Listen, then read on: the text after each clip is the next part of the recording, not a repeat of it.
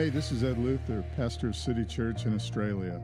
I hope that today's podcast really inspires you. Thank you so much for listening.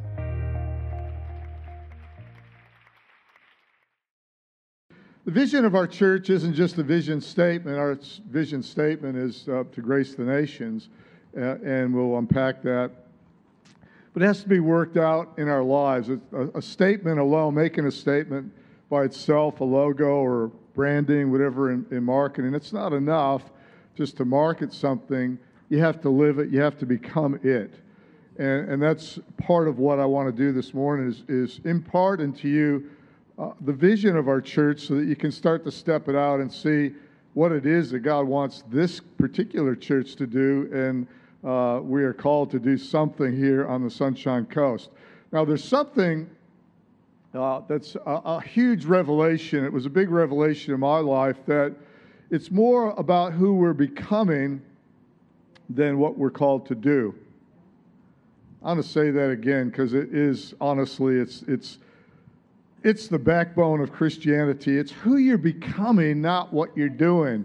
And, and that's played out so much in Scripture with Martha, Mary, uh, all the works based works versus grace, of course, and grace is, is, is uh, our, our vision. It's, it's not what you're just going to do a bunch of stuff, it's who you becoming, in fact, whose you are becoming.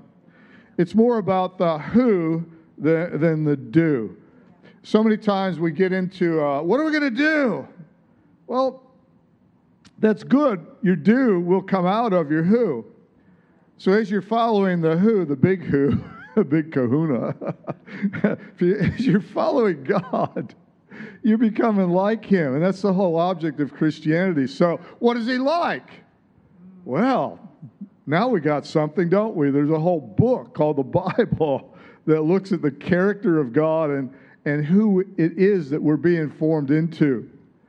Now, I want to um, really unpack this morning's message with our, our, our, our whole series, and I've called it This Is Us. Because there's a big part of being a Christian and church life that is about the individual for sure. I, I was saved individually in a hotel room in San Diego, California back in 1977, but there's a corporate life that God's called all of us together to do something that's amazing. In, in the world of sports and, and, business, and you'll see this over and over again. In fact, there's an acronym uh, T E A M, team. Uh, together, come on, everyone can achieve more. Everybody knows that. There's something about synergies.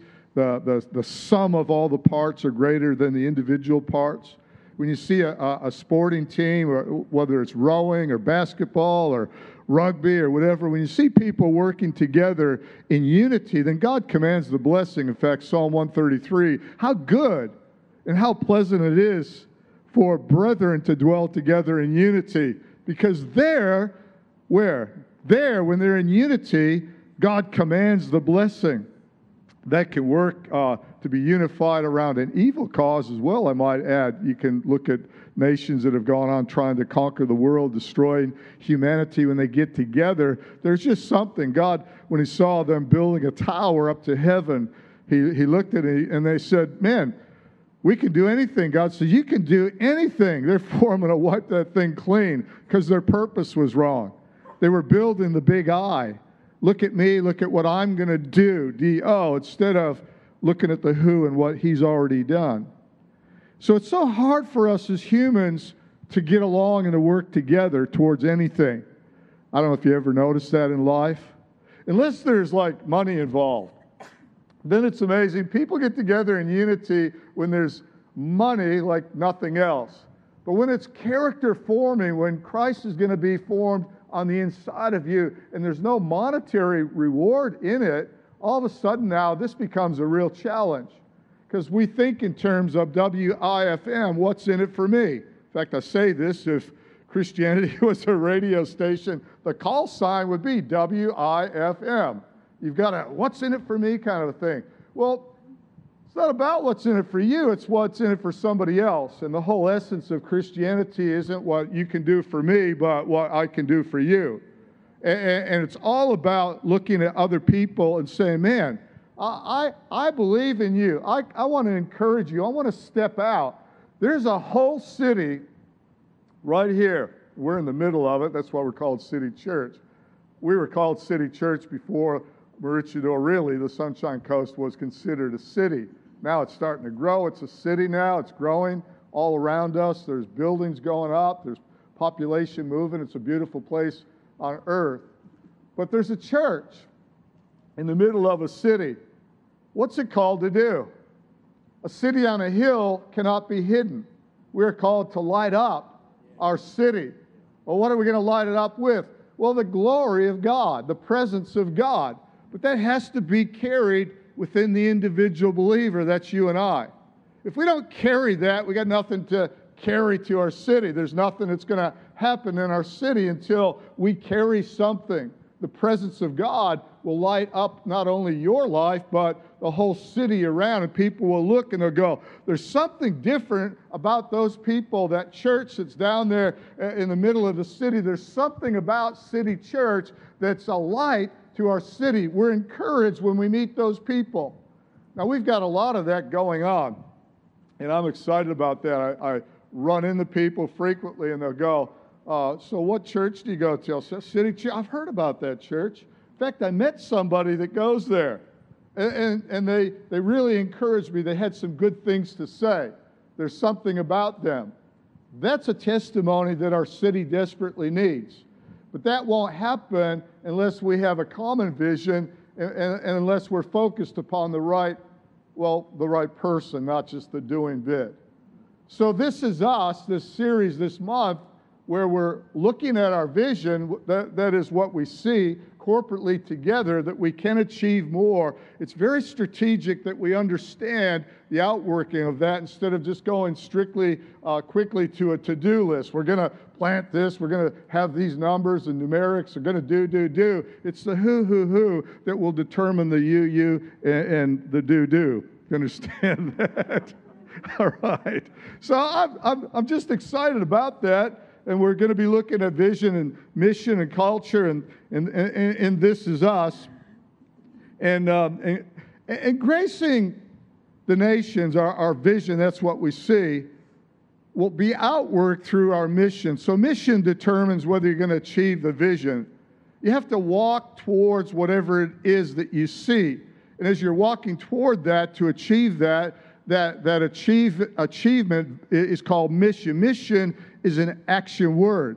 And to do that, we are raising generations. Right now, as I'm speaking, there's another generation in the room next to us that's being raised up by some champions, I might add. We've got our best that are uh, in the room next door training up and raising up our children, which are fastly becoming teenagers, so that this, this next year we're going to have our youth group back uh, we're going to have an amazing youth group. I, how do I know? Because I'm looking at the generation right now that's been raised up by diligent, uh, creative, dedicated people that carry our vision. In fact, most of them uh, were saved as teenagers and they've grown up here in this church. They were raised up. And so the Word of God is, is into our, our children, and we're going to see amazing things next year. But it's still about the who, not the do. Even though, yes, we're going to have a youth group, yes, there's going to be a lot of things going on, it's who are these people that are raising up these other people, these little people? Because everything reproduces after its own kind. So if you get complacent, could care less, uh, everything else, the world matters, but we're not following God, we're not, we're not uh, being formed from the inside out with God's character. If, if you get people like that, what are they going to reproduce? They're going to reproduce the same thing.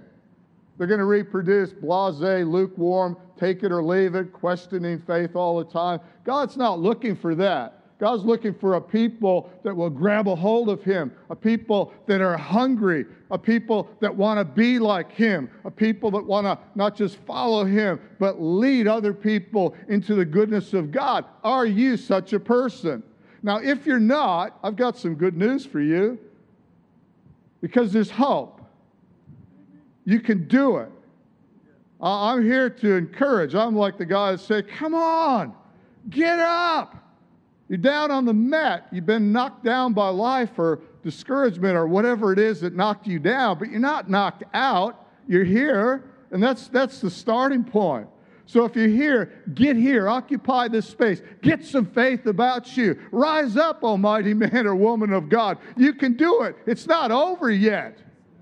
I, I, I uh, think the, the most fearful thing would be to, to fall into the hands of a God and hear, not very well done with your life, pal. What did you do? You served yourself? Really? You took the space of a lifetime to serve you material things. Where are they? You're standing before God. They don't exist. You step out of material into spiritual, from which all of that came from, and there's nothing there to, to show for any of it when, they, when, when God gives the big replay of your whole life. This is what you did. You served material things that don't even exist. That's frightening to me. I would rather go, well, I'm looking forward to my life review because I raised up some generations. I helped reach some nations. I, I put the spiritual, the kingdom of God above the material serving self.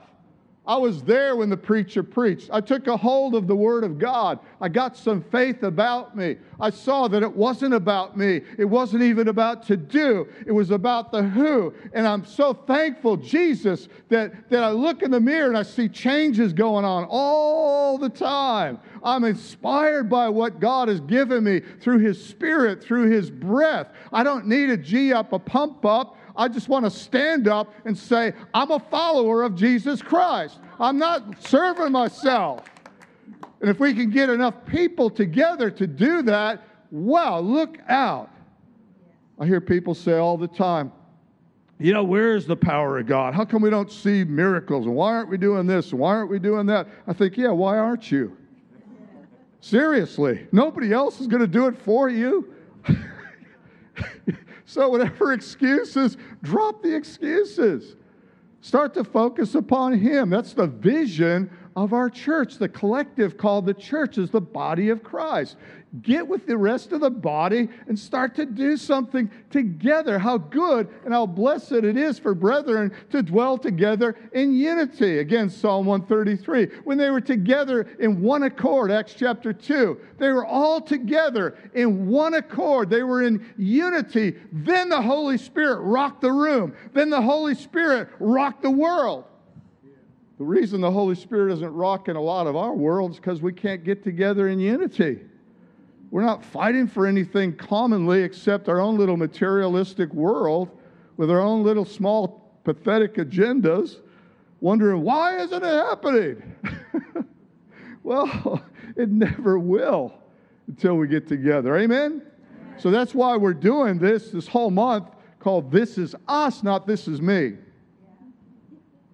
There's too much of this is me going on. And look at me. And people chasing fame and all that stuff. You know as well as I do, you fully know it's not going to last. It's snowflakes. I remember where I grew up in the Midwest, it would snow, but it was too hot really for the snow to stick around. And you'd look at it and you think, that's just beautiful. Look at that. All that white stuff coming down. It's covered the whole ground, all the trees and everything else. And the sun would come out, and about five minutes later, it's all melted into slush and it's just a muddy mess it doesn't last. The only thing that lasts is if you're standing on the rock. And the rock don't move. The rock, the rock don't move.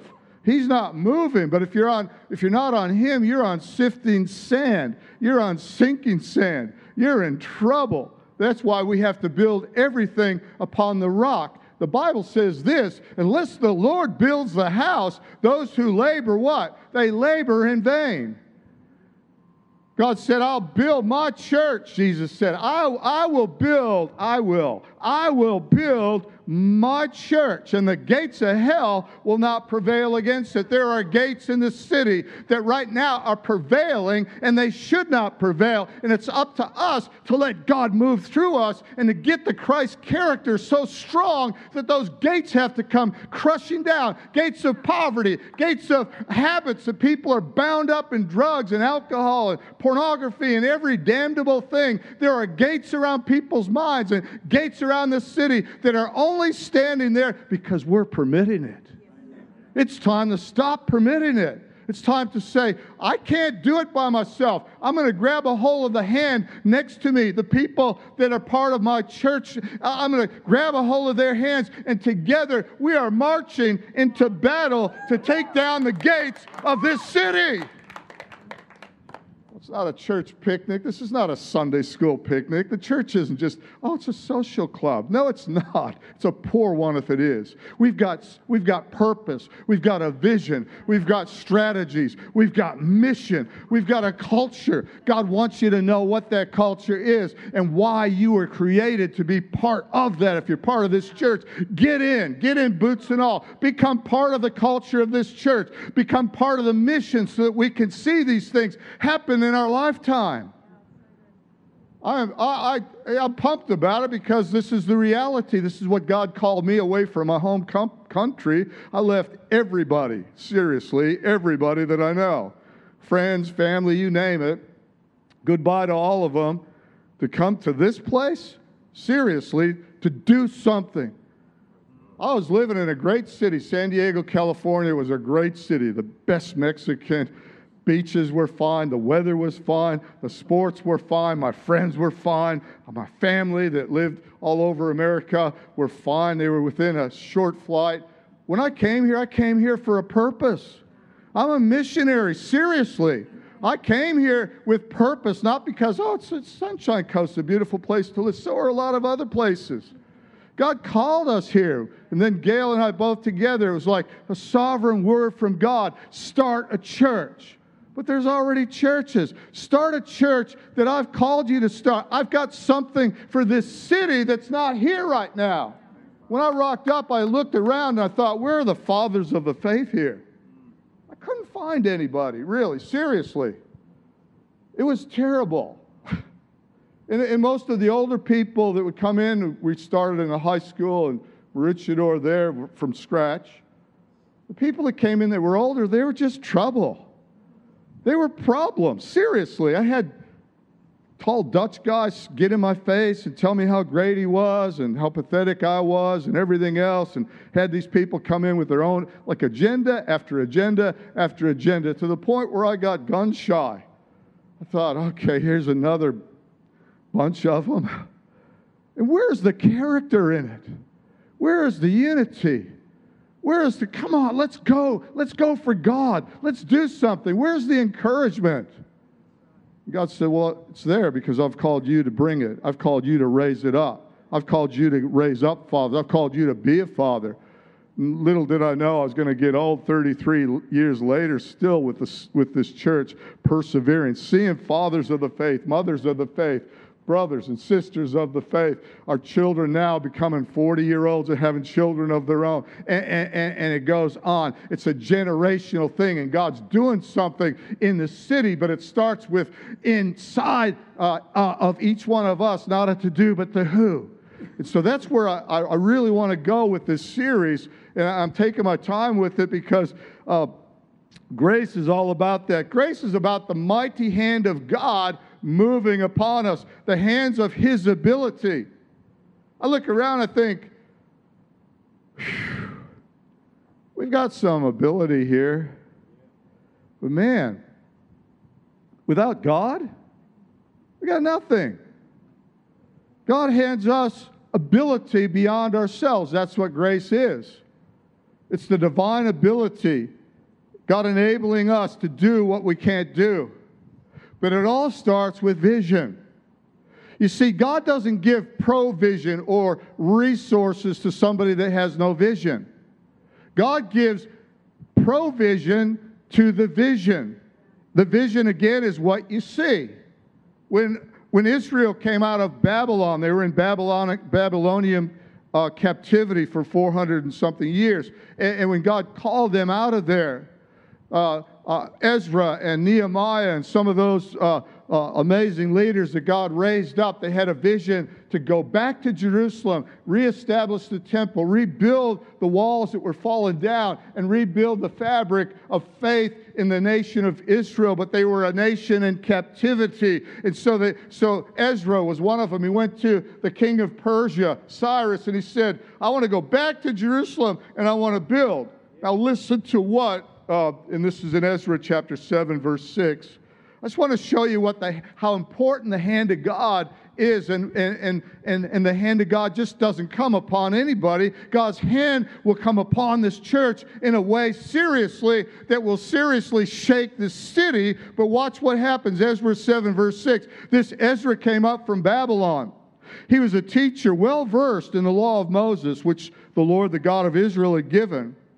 And the king had granted him everything he asked. Why? For the hand of the Lord his God was on him. The hand, the fivefold grace of God, five is the number for grace. The hand of God was upon him. Why? Because he had a vision because he saw something. And provision flows into vision. That's why I'm spending this time. In Ezra chapter 7, verse 28, listen to this.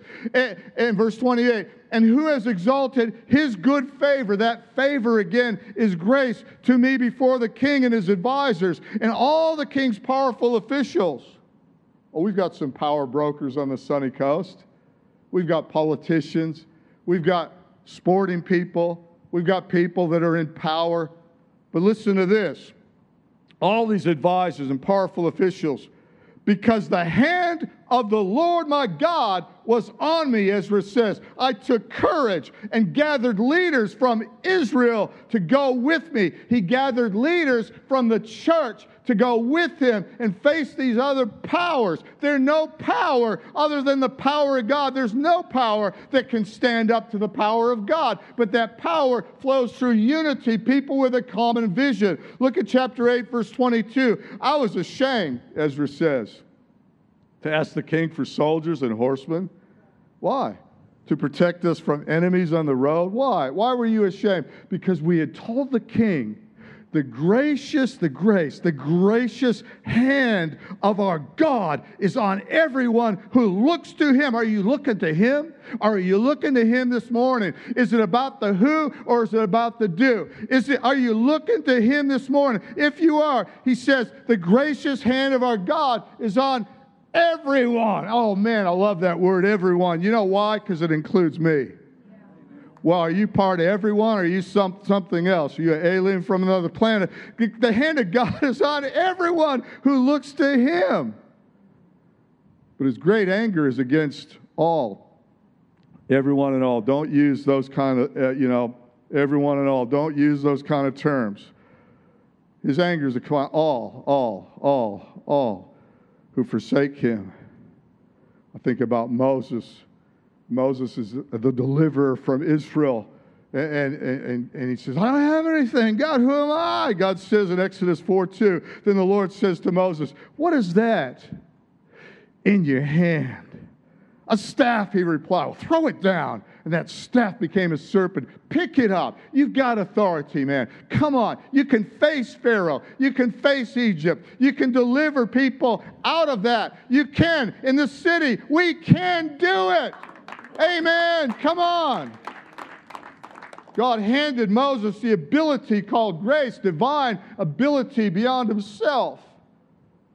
Anointing to do with him what you can't do without him. I will build my church unless the gates of the hell won't prevail. Unless I build it, uh, then there's nothing going to happen. And Luke chapter 4 won't go there, but uh, you know, Jesus gets up, he says, The Spirit of the Lord is upon me. Why? Because he has anointed me God has anointed you The Spirit of God is upon you because God has anointed God. His power has come upon you to enable you to do what you cannot do. That's what grace is all about. That's why we're gracing the nations. That's why we're raising generations up to take on and reach nations, is because the Spirit of God is upon me. I don't go out there in my own ability. Sure, I've got some abilities. I've got a business background, education. I've got some abilities for sure. You've got abilities. But you go out with your ability, you're going to get beat up. You're going to get beat over the head. You're going to walk back with your proverbial tail between your legs, down and out. You come out with the anointing of God, the corporate anointing that comes upon a, a group of people that can get it together a group of people that aren't wandering, constantly wandering because they're offended everywhere. And they just keep going from one church to another, hoping somewhere nobody's going to offend them. Good luck to that one.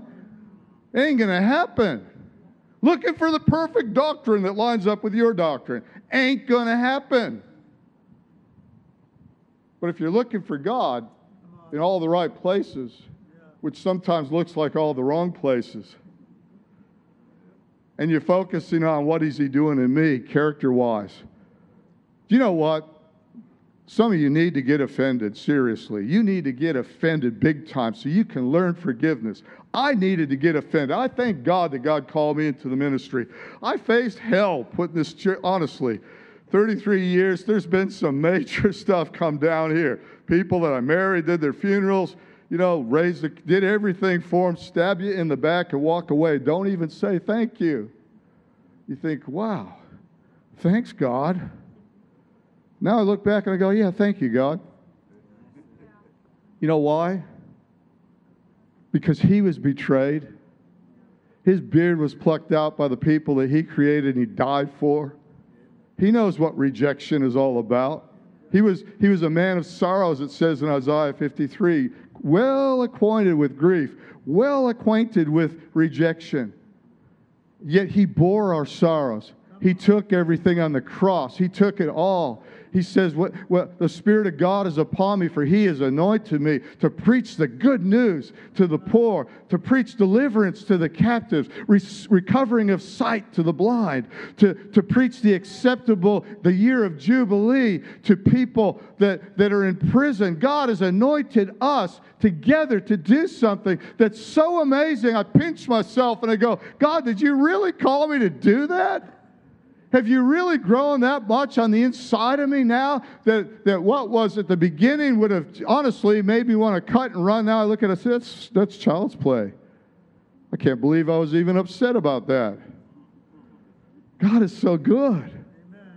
God is so good because God is forging out some character on the inside of us. God is raising you up to reach nations. But unless you face the challenges, unless you face and are confronted with the spirits of darkness and overcome them through the blood of the Lamb, you won't have a testimony to overcome with. Unless you do it with the mighty hand upon you, you won't do it and you won't have a testimony. We won't be a light in this city without the opposition. I think about Paul marched into Ephesus. I said, Don't go there. What are you doing? Now I'm going to go there. That's where they, they worship Diana, the goddess of fertility. They got the seven, one of the seven wonders of the ancient world there, this massive statue to, to Artemis, otherwise known as Diana. It's, it's, it's there where the harbor, when the boats come in, they all see it. This place is mad keen. Their worship, they got trinkets and idols and, and, and, and festivals, and, and, and the whole economy is built upon that. It's a little bit like some of our sports economy everything built, you know, horse racing, sports bet. Oh gosh, give me a break. All the idols, sports of some kind, horse races, rugbies of every kind, all good entertainment, but don't make it your idol. You start to worship that stuff, guess what? You might as well just go back and worship Diana. Seriously. It's not eternal. But, they, but, but, but he goes to Ephesus and he confronts the spirit of darkness there. The whole stadium's full. They're outraged. They want to rip him from limb to limb. They're saying, Paul, don't go there. No, that's exactly where I need to go. I need to go there and confront the, the, the powers of darkness head on not with my own strength, my own ability, but with the mighty hand of God, I will see Ephesus delivered. And they established a church there. They took down strongholds. The place was shaken there. He goes to city to city, and the church gets behind it, and, and God's provision starts to flow into vision. But it doesn't flow unless there is vision. And this month, this is number two in our series, This Is Us quite frankly, it's my job. is just to stir up and to get us to see something bigger than our individual selfish selves and to start to rise up together and, and realize is there not a cause for all of this? I don't want to leave our children a city that's walls are torn down, devastated, bankrupt, spiritually, so to speak, even though a beautiful place aesthetically. I don't want to leave that legacy. But I, I, I, know I'm not silly enough to think that, that it's just going to be me doing this whole thing. If, I, if, if, if we don't do it, it's, it's not going to happen. And the we is also the other churches, I might add, that are around. And so God's provision starts to flow. A man named Nehemiah comes in. Listen to Nehemiah 2. It says this in verse 8. Nehemiah is going to go in there now. Ezra's gone in now. Now God's sending Nehemiah to rebuild the temple. And Nehemiah says, and, and may I have a letter from Asaph, keeper of the royal park, so he will give me timber to make beams, gates of the citadel by the temple of the city wall, and, and the residence I, I will occupy. And because the great, get this, because the gracious, the grace, the grace, gracious hand of my God was on me, the king granted my request. There is so much favor waiting for us right here in this city with vision, the gracious hand, uh, the grace of God, the grace of the nations. Verse 18. I also told them about, what did he tell them about? The gracious hand of my God on me and what the king had said to me. And they replied, Let us start building. So they began this good work. It's all about divinely sourced provision for the vision, God giving us what we don't deserve, enabling us to be great. Now, here's the thing greatness is not serving our own purpose. In fact, Matthew 23 11 says this The greatest among you will be your servant. And now we start to think, okay, that's got to be a to do list. Because if I want to be great, I got to be a servant, means I got to get the to do list out that God gives me and start working my way through that because I want to be great in the kingdom of God. He says, The greatest among you, let them be your servant. You cannot earn greatness. Greatness is not earned of the, re- of the result of serving. Greatness is still by grace. I- I'm going to say that again. Greatness is still by grace, even though the greatest among you will be serving others around them. 1 Peter 4 10, 11 says this it says, Each of you should use whatever gift you have received to serve others as faithful stewards of God's grace in its various forms. Did you catch that? As faithful stewards of what?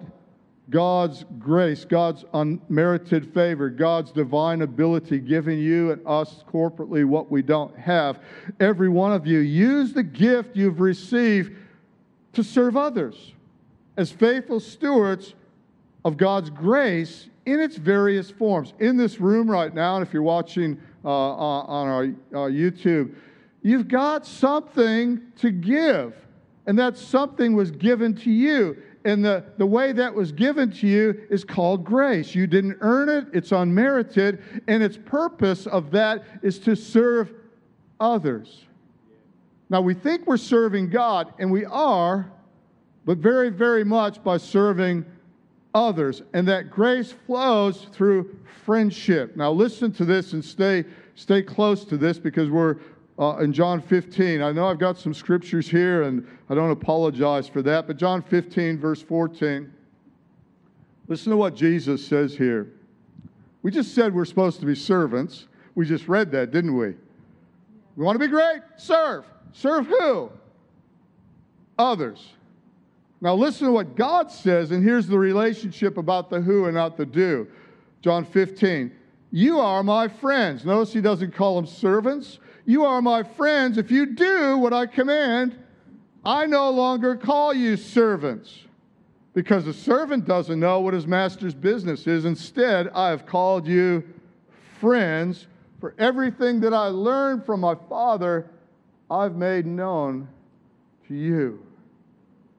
The advancement of the kingdom of God is through friendship. Number one, with God, and God's hand, His mighty hand, His hand of grace. I preached on this last week. His hand is outstretched. I call that the divine handshake. He's put His mighty hand out there in friendship so that there's not, no longer enmity between God and us. He has offered relationship now, fellowship and friendship and all a, a beautiful, beautiful uh, uh, relationship with God. He's, he's the one, he's offered that peace between God and, and man. There's no longer, he's no longer holding our trespasses against us.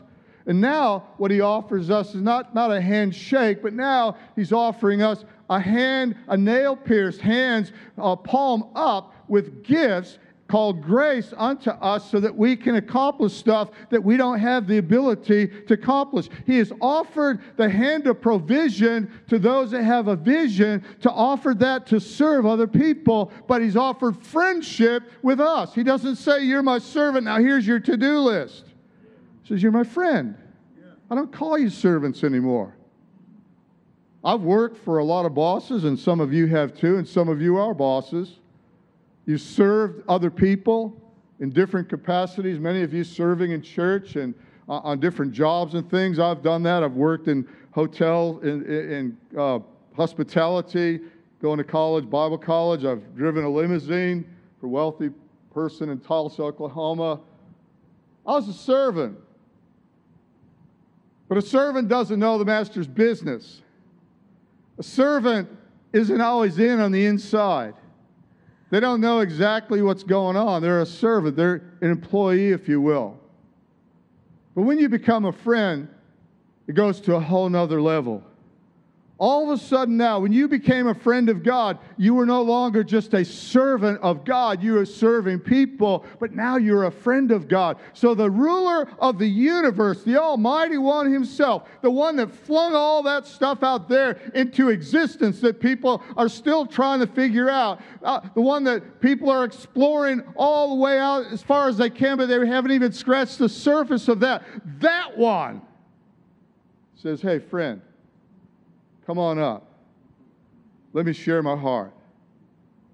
When I was driving the, the uh, limousine, it was a big stretch Cadillac limousine in Tulsa. It was cool for the time. I had a lot of privileges because I drove that limousine. I mean, it had a Sony TV in the back. We're talking 1985, 84. Could watch Monday Night Football. The boss would go in to get plastered at the restaurant, pick up dignitaries, people that were, you know, business people, very wealthy people, pick them right up on the tarmac at Tulsa Airport, get them in, drive them wherever. It was a cool job. I remember going to, uh, the, there were different prayer seminars and faith seminars at Rhema uh, Bible College where I went, and uh, everybody else had to park somewhere way out there and all that. I'd just drive up with the limousine. They'd usher me straight through. They just figured out somebody important. So I just park right outside the door, get out with my tux on, go catch the prayer meeting while the boss is somewhere else getting drunk, like I said, doing business. Go in, get blessed, get back in the in the stretch limousine. Off I'd go. Sit in the back, watch Monday Night Football. It was fantastic. What a great job that was. But there came a point where my boss, Frank Woods was his name, he, owned, he built something called Franklin Plaza in the middle of the city when Frank would, would, would be in the back of that limousine, I'd be driving around. He'd have a few drinks into him because there was a wet bar in the back, which I had to stock with all of his favorite booze. and he'd, he'd, he'd say, Ed, from the South, like Mrs. Peterson. said, Ed, said, pull over. Yes, sir, Mr. Woods. Pull over. Get out, and he'd come up and sit with me in the front.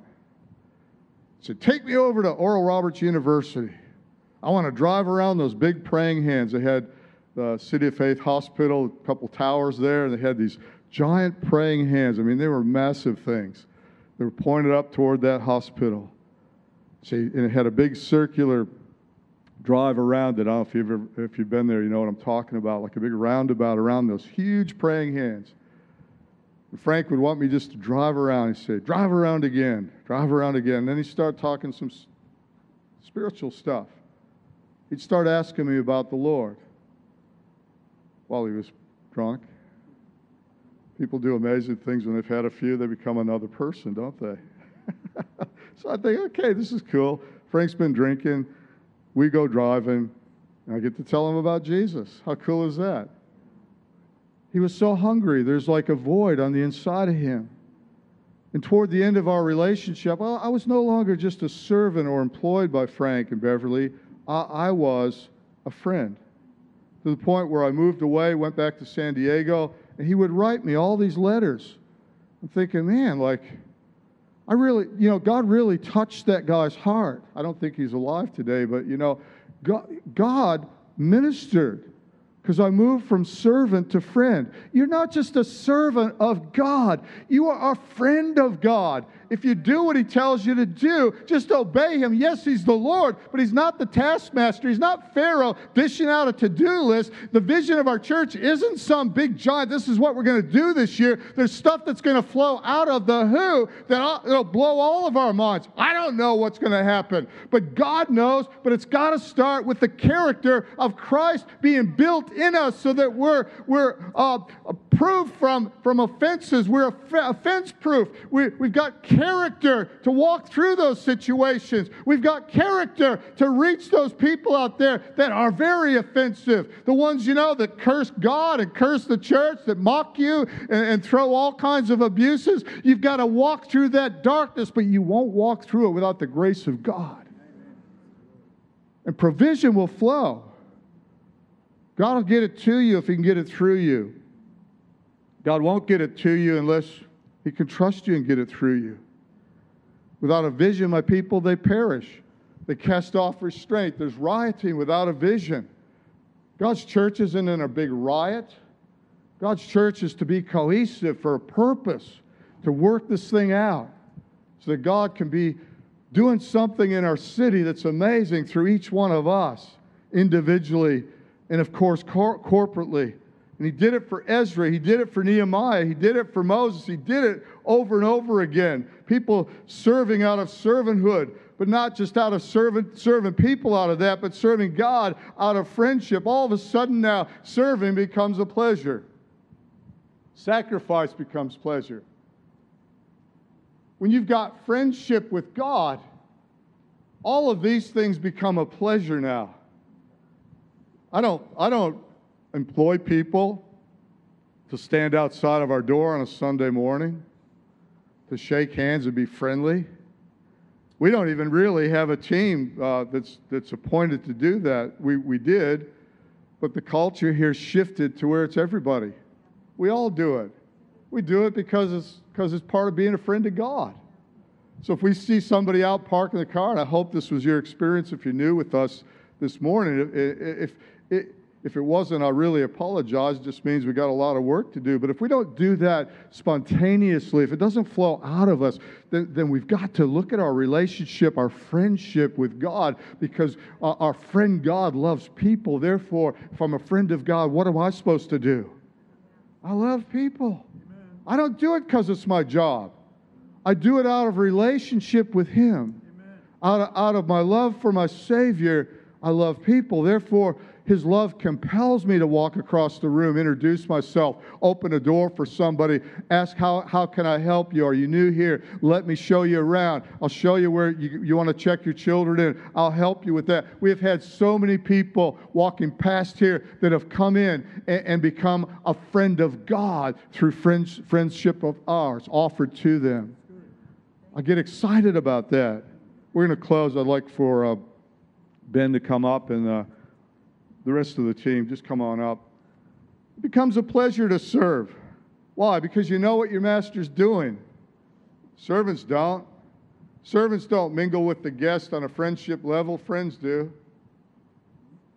Servants are just keep your mouth shut, drive the car, don't talk.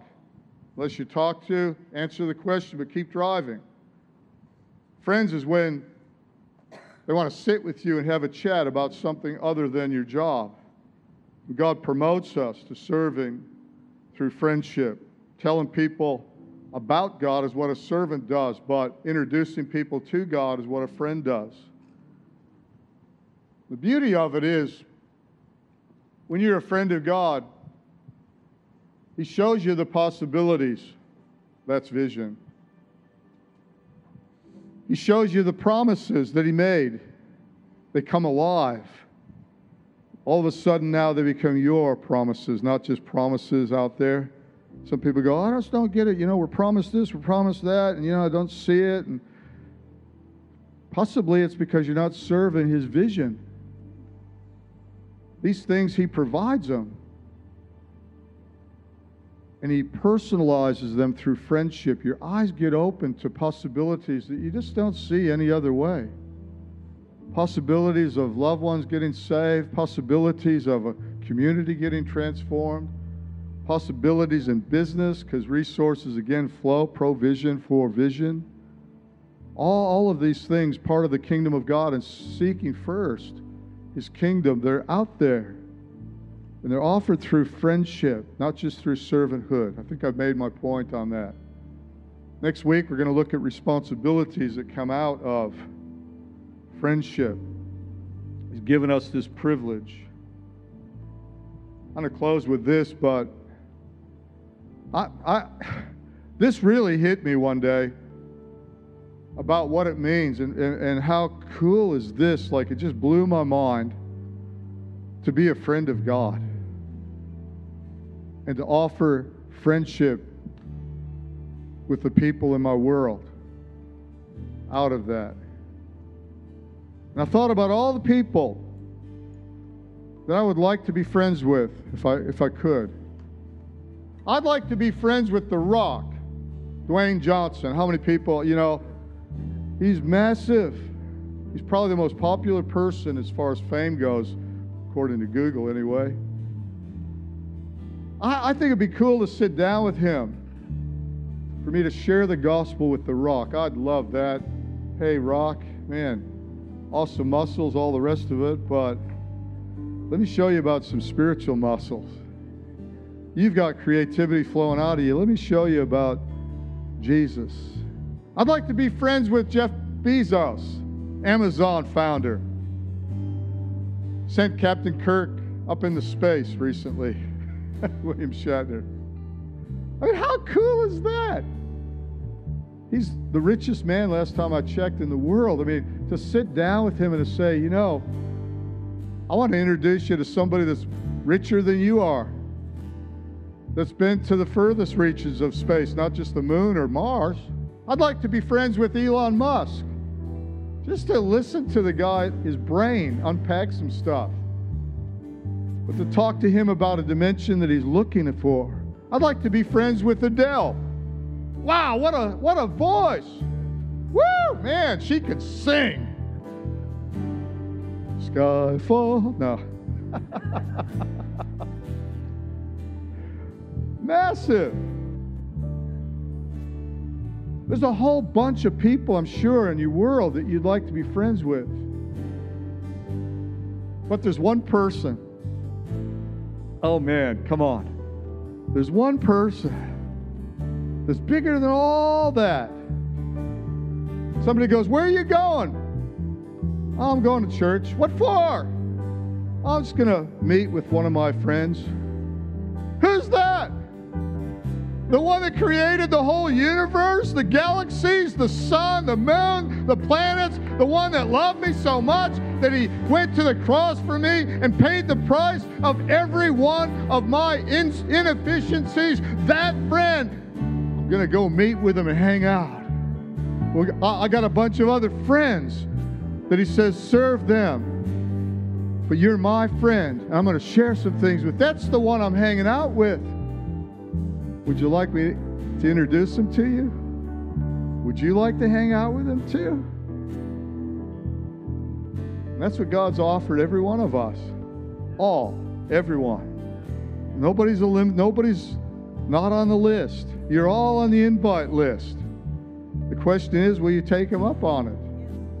Are you too busy? Somebody said right now, Dwayne Johnson, the rock's out there waiting for you, Pastor Ed. I'd be like, I'll, I'll wrap this up really quickly. I'm out the door. Jeff Bezos is going to land in the car park and pick you up in his helicopter. You guys are going to go cruise around, have lunch together. I'm, I'm wrapping this up really quick. God is in the house. Oh, I think I'll be late. No hurry to get there. God is in the house. I think I'll just uh, serve me, mine, ours, spend it all on me, me, my, I. God is in the house. What are you going to do? How therefore shall you live? What, what wouldn't you do? But it comes out of who? And that's the vision of City Church. Part of it, we're going to pick it up again next week. I want everybody here to close your eyes and let's pray. Father, I just thank you if you're watching um, right now online.